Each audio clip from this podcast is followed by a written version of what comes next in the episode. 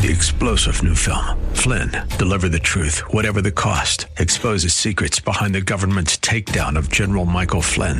Flynn knew what the intel world had been up to. He ordered the first audit of the use of contractors. This set off alarm bells. He told the truth. He was the most dangerous person for Donald Trump to hire. They had to get rid of Flynn. Flynn, deliver the truth, whatever the cost. Available now. Watch it today. Go to salemnow.com. Salemnow.com. This is Cornerstone Connection, the radio ministry of Pastor Gary Hamrick of Cornerstone Chapel in Leesburg, Virginia. Pastor Gary is teaching through Hebrews.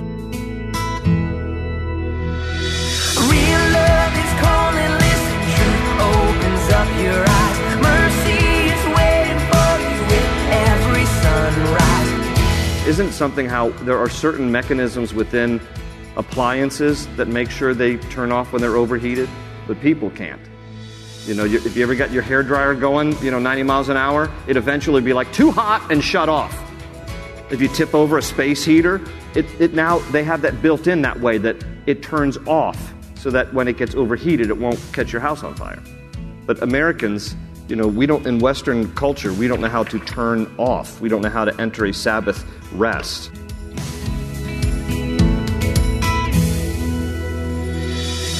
Is your life overheated and you don't know what to do about it? Like Pastor Gary says, when your appliances overheat, they know to turn off. But maybe you've forgotten how. Pastor Gary finds the answer in the book of Hebrews in today's message. The answer is to rest. Chances are you need it today. So listen in to hear what it means to find a Sabbath rest, the kind of rest that truly changes and rejuvenates you. But don't leave it at that.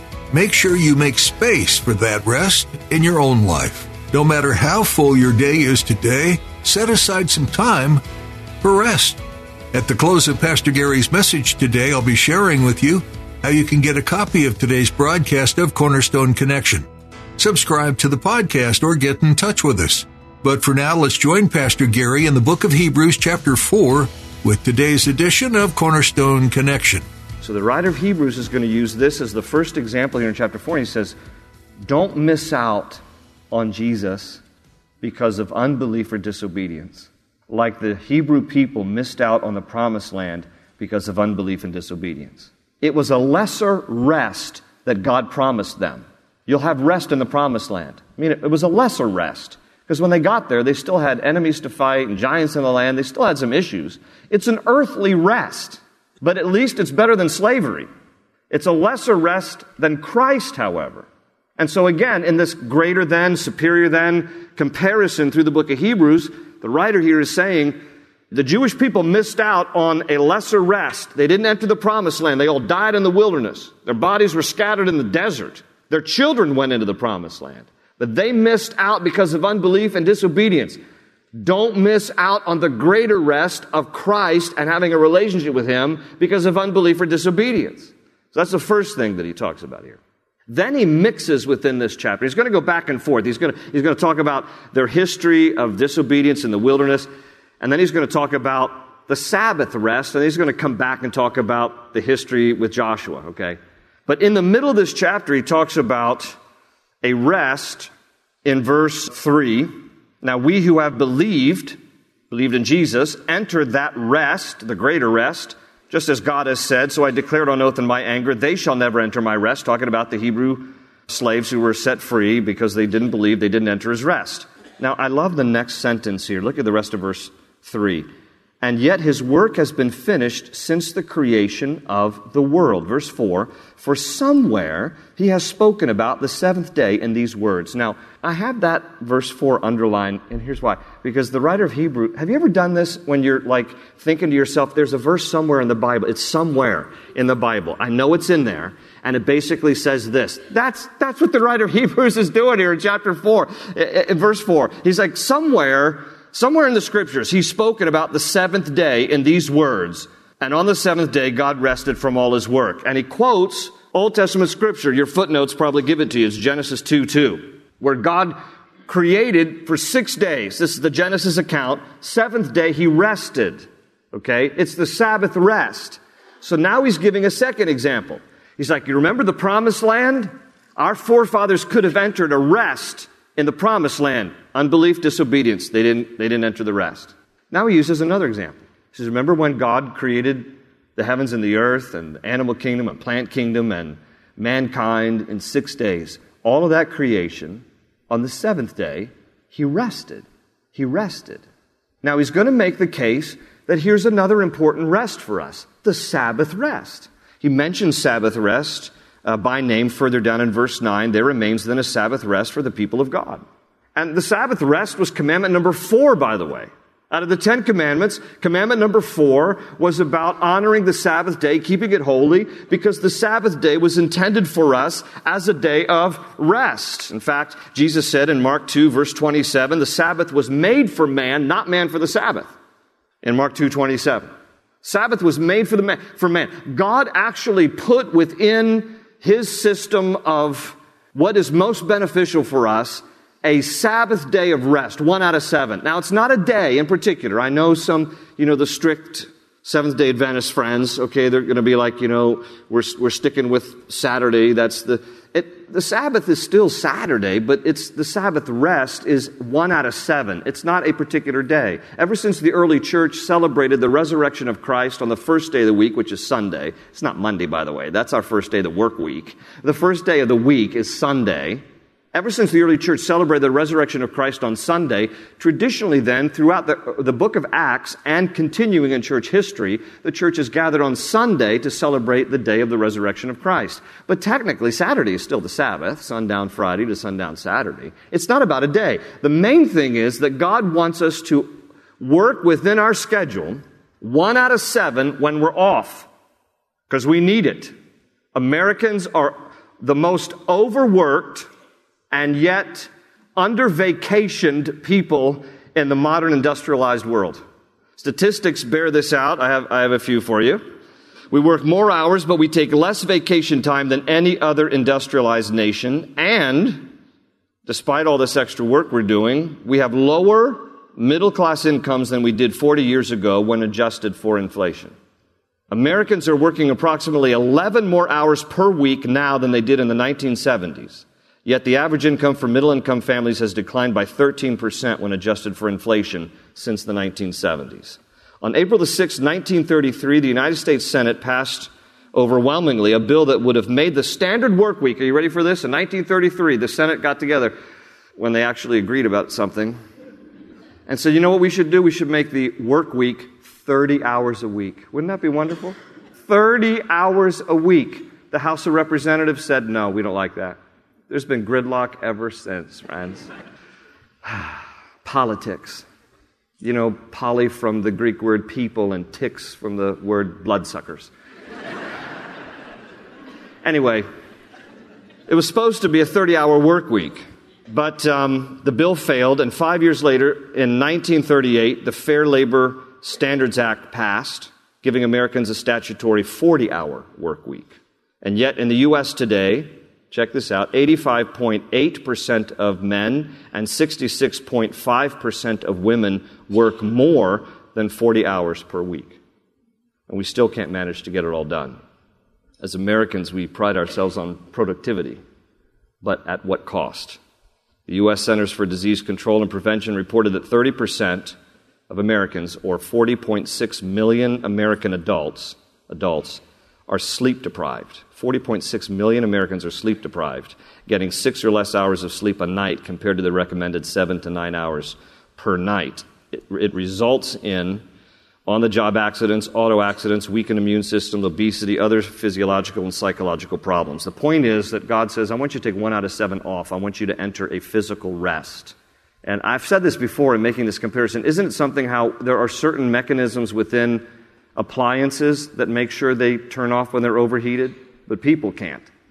You know, if you ever got your hair dryer going, you know, 90 miles an hour, it eventually be like too hot and shut off.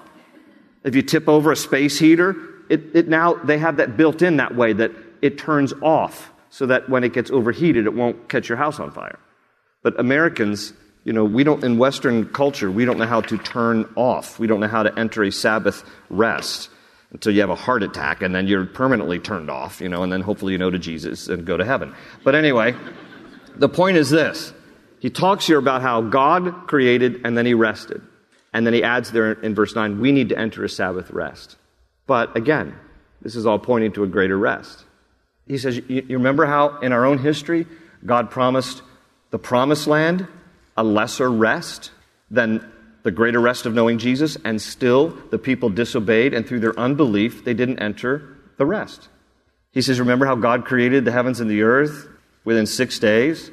On the seventh day, He rested. He set an example for us that we should rest. Not that God was tired, He just set an example for us that we should work that into our weekly system to be off.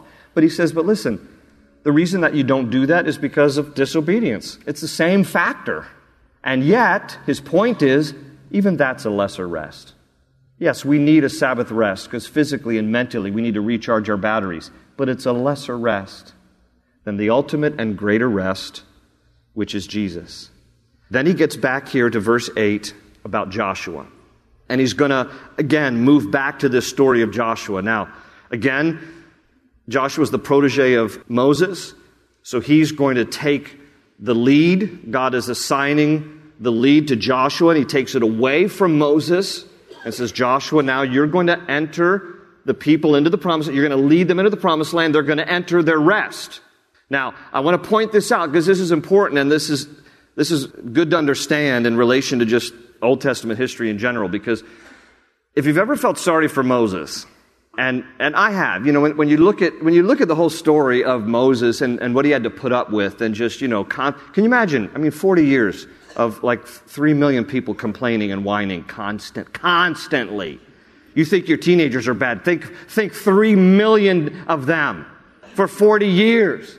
Constantly just whining about this, whining about that. Why do we have this? Why do we have that? And there's, and you know, we go to the pantry. There's nothing in the pantry. There's, not, there's nothing in the refrigerator. There's nothing in, there's nothing in there. You know, and just constantly saying that. I'm sure that, that doesn't ever happen at your home, but I remember, you know, when our kids were growing up, they're like, they're looking at the pantry, full of food. Like, there's nothing in here to eat. I did it too. I can remember, you know, looking in my refrigerator as a kid growing up like, mom, there's nothing in here. And then what does every mom do? Like, well, well, they're carrots. yeah, that's my point. There's nothing to eat. So they're whining and they're complaining. And then in Numbers chapter 20, there's this moment where God says to Moses, I want you to speak to the rock and I'm going to gush forth water to supply water for the people. But Moses, in his anger, after dealing with them for like 40 years and in his frustration, he's like, ah, and so he takes his rod, the staff that he had, and he starts beating the rock. I mean, he just starts hitting it like, you guys want rocks? I mean, water? Yeah, that's what he wants to give them. You guys want water? All right, I'll give you water. You rebels. And he starts taking his staff. He's just like beating the rock, beating the rock. And then water gushes forth. And God says to Moses, because you have not properly represented me to the people, you will not take them into the promised land. His anger got the best of him. He didn't speak to the rock so that God's glory could be demonstrated. He beat the rock. In effect, the visuals of it was almost like he was cracking the rock himself with his staff, and that's why water gushed forth. So he deprived God of his glory in the moment, and God says, Moses, sorry, you're not going to take the people in the promised land. And you can read that story. It's in Numbers chapter 20. You can read that later, and you can think to yourself, it's a little harsh. Yeah. But who am I to judge God by telling him that he's a little harsh? Here's the reality Moses couldn't take, him, t- take the people in because Moses represents the law. Moses represents the law. He was inspired by God to write the first five books of our Bible Genesis, Exodus, Leviticus, Numbers, Deuteronomy, written by inspiration of the Holy Spirit through the pen of Moses. He represents the law. Joshua would take the people into the promised land. Joshua's name in Hebrew is Yahashua, often abbreviated. You know how we call, like if we, a, a guy's named Joshua, a lot of times we'll call him Josh. So Yahashua in Hebrew is often abbreviated Yeshua. Who also was named Yeshua? Jesus. Jesus is an anglicized version of the Hebrew name. His name his given Hebrew name, Jesus' given Hebrew name, was Yahashua or Yeshua. Joshua, you see in the Old Testament, is a picture of Christ. He's a foreshadowing type of Christ. The reason why Moses couldn't take the people in was not just because he was disobedient, he was. But there's a greater picture to the story. God is communicating to all of us that the law will never take you into the rest.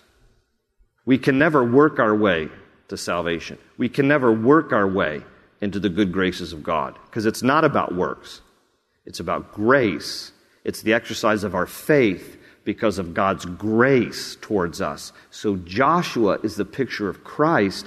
He takes the people into the promised land where they will ultimately experience their rest because it's grace that leads the way, not the law. So the next time you feel sorry for Moses, just realize the big picture. Because God took care of Moses. God buried Moses and God took him to heaven, and Moses reappears on the Mount of Transfiguration. So Moses is good to go, and for all eternity, he's, he's with the Lord. And, and we who know Christ shall see Moses one day along with all the other prophets, and it'll be a glorious time. But don't feel sorry for Moses, because the ultimate picture is it's never the law that takes you in it's only the grace. It's Yahshua. It's ultimately Jesus who brings us into the greater rest. So the writer of Hebrews is using all this history to paint that whole picture.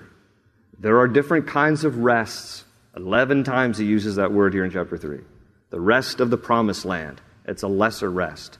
The rest of the Sabbath, it's a lesser rest.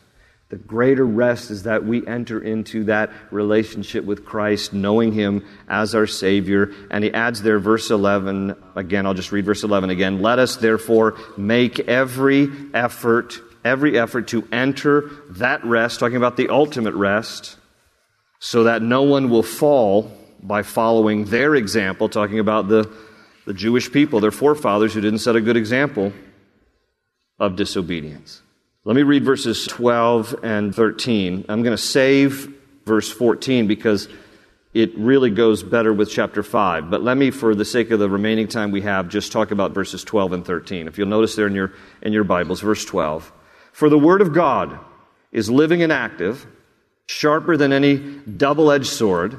It penetrates even to dividing soul and spirit, joints and marrow. It judges the thoughts and attitudes of the heart. Nothing in all creation is hidden from God's sight. Everything is uncovered and laid bare before the eyes of Him to whom we must give an account. I want to focus just a little bit in the five minutes we have left on verse 12.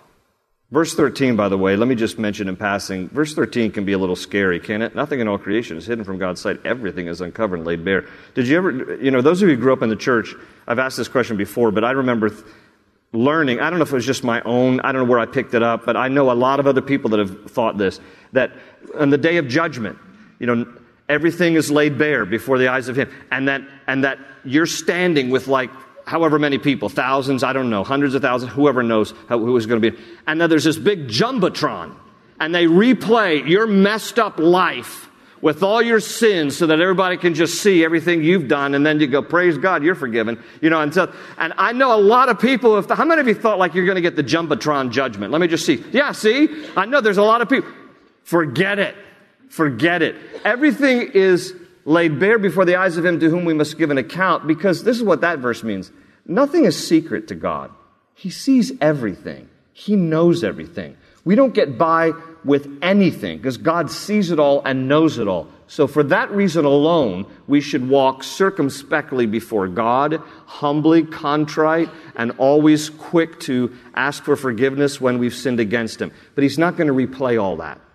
And the reason He's not going to replay all that is because He, he forgives our sins as far as the east is from the west and he remembers our sins no more, meaning not that he's forgetful, but he no longer holds our sins against us. 1 Peter 4, verse 8 says that love covers over a multitude of sins. Do you know there's a difference between covering up your sin and covering over your sin?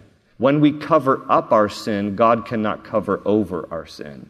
You read Psalm 32, I encourage you to go home later, read Psalm 32. It's one of the penitent Psalms of David. And it might have been one that he wrote after he was caught related to his adultery with Bathsheba. But Psalm 32 is a very contrite psalm that David writes. And, when he, and he talks about how he, how, he, how he does not cover up his sin, and he confessed it before God, and then God forgave him of his iniquity, forgave him of his sin. You see, when we don't cover up, God covers over by his blood and forgives our sins. But verse 12, we'll close on this. I just want to bullet point a couple of things that are important about the Bible. And I leave you with this because there are uh, five different ways that the Bible is compared to different things that are beneficial to our lives. The first one is found right here in Hebrews 4:12. The Bible is compared to a double-edged sword. And he talks about how this double-edged sword penetrates dividing soul and spirit, joints and marrow, judging thoughts and attitudes of the heart. And one of the benefits of the Bible is that it serves to be like a double edged sword that cuts me open and convicts me. When you read your Bibles, allow it to speak to your heart. And sometimes it'll be very encouraging, and other times it'll be very convicting. Don't just read it for the encouragement. Also, read it for the times that God will speak to you about the things that He wants to cut out of our hearts and out of our lives because he will use the Bible to convict us and surgically, like a two edged sword, cutting us open, convicting us, and dealing with the sins of our lives. Even the attitudes, he says there. It's not just what we do, it's sometimes even just the attitudes of our heart, just bad attitudes, things that we think, and the way that we you know, have, have these wrong attitudes toward him and towards others. And so the Bible is good in that, in that regard. And so he compares it to a double edged sword. But I want to give you four other quick references to other things the Bible is compared to. In Psalm 119, the Bible is compared to a lamp unto my feet and a light unto my path that guides me. That verse says, Your word is a lamp to my feet and a light for my path. You can get guidance from God through the pages of, of His Word. Let it speak to you. Let it help to give you guidance and wisdom. In Jeremiah 23 29, the Bible is compared to fire that refines me and a hammer that breaks up the hard places of my heart. That verse says this Is not my word like fire, declares the Lord, and like a hammer that breaks a rock in pieces? You know, when fire is used to purify precious metal, the intensity of the heat causes the dross, the impurities, to float to the surface that it might be skimmed off. And there's this fire effect of God's Word. When we read our Bibles, it kind of like brings the junk of our lives to the top so that God can deal with those things. And there are other times where the Bible's like a hammer because we can get hard hearts about stuff. But when we read the Bible, it tenderizes us. And like a hammer, it breaks up the hard places of our heart. Two more things, real quickly. It's also compared to water in Ephesians 5:26 that washes away the impurities of my heart. Paul wrote this in Ephesians 5:25, "Husbands love your wives just as Christ loved the church and gave himself up for her," verse 26, "to make her holy, cleansing her by the washing with water through the word." And so there's this cleansing effect, this purifying thing. It just washes over us. I mean, there's this and many of you, I know you, you understand what I'm talking about. You can read your Bibles and it just, it just has this cleansing effect like, oh, thank you, Lord, for your grace and your forgiveness. And how when I read your word, it just washes over the impurities of my mind and my heart and my life. And then finally, last one, the Bible is compared to pure spiritual milk that nourishes me and helps me to grow. In 1 Peter 2 2, it says, like newborn babies, crave pure spiritual milk so that by it, you may grow up in your salvation. And so it helps to mature us. We read our Bibles, we grow in our faith and the grace and knowledge of Jesus Christ, and it, it helps to nourish us and to mature us in our lives.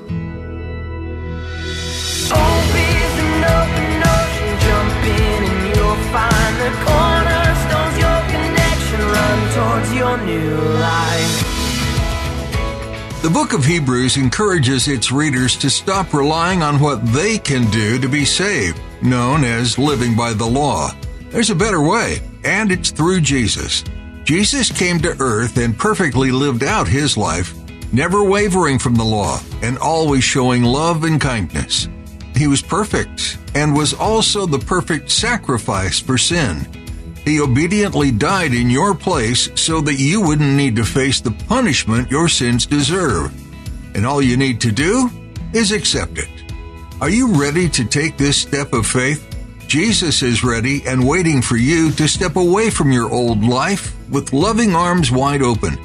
If you're making a decision for your Savior today, please let us know. you can send an email to prayer at cornerstonechapel.net. We'd like to encourage you to find a Bible teaching church in your area right away. It will be a place where you can grow and learn and find the support of community, of family. You're now part of a family of faith, after all. If you happen to be in the Leesburg area, consider yourself invited to Cornerstone Chapel. We meet weekly for worship and fellowship after studying the Bible together. You'll be able to get more information at our website, cornerstoneconnection.cc. That's cornerstoneconnection.cc. That's all for today. Thanks for tuning in to Cornerstone Connection. They say you're a wandering soul, that you've got no place to go, but still you know, you're not alone.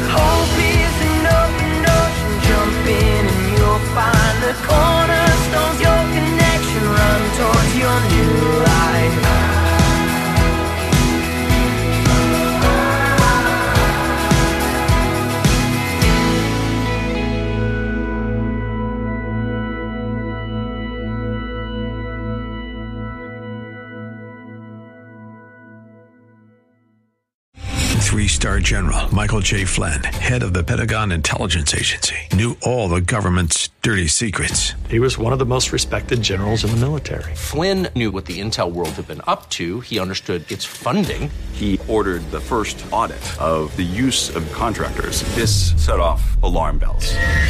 The explosive new documentary, Flynn, Deliver the Truth, Whatever the Cost, uncovers the facts behind this scandal. Flynn told the truth. He was the most dangerous person for Donald Trump to hire. I find out the worst enemy that I'm going to face in my life is right here in America. They took my assessment and they wanted me to change it. And I was like, I'm not changing it. They had to get rid of Flynn. With in depth interviews, archival footage, and never before seen personal records of the man behind the headlines. I just felt like I was drowning. Flynn, Deliver the Truth, Whatever the Cost. Available now. Watch it today. Go to salemnow.com. Salemnow.com.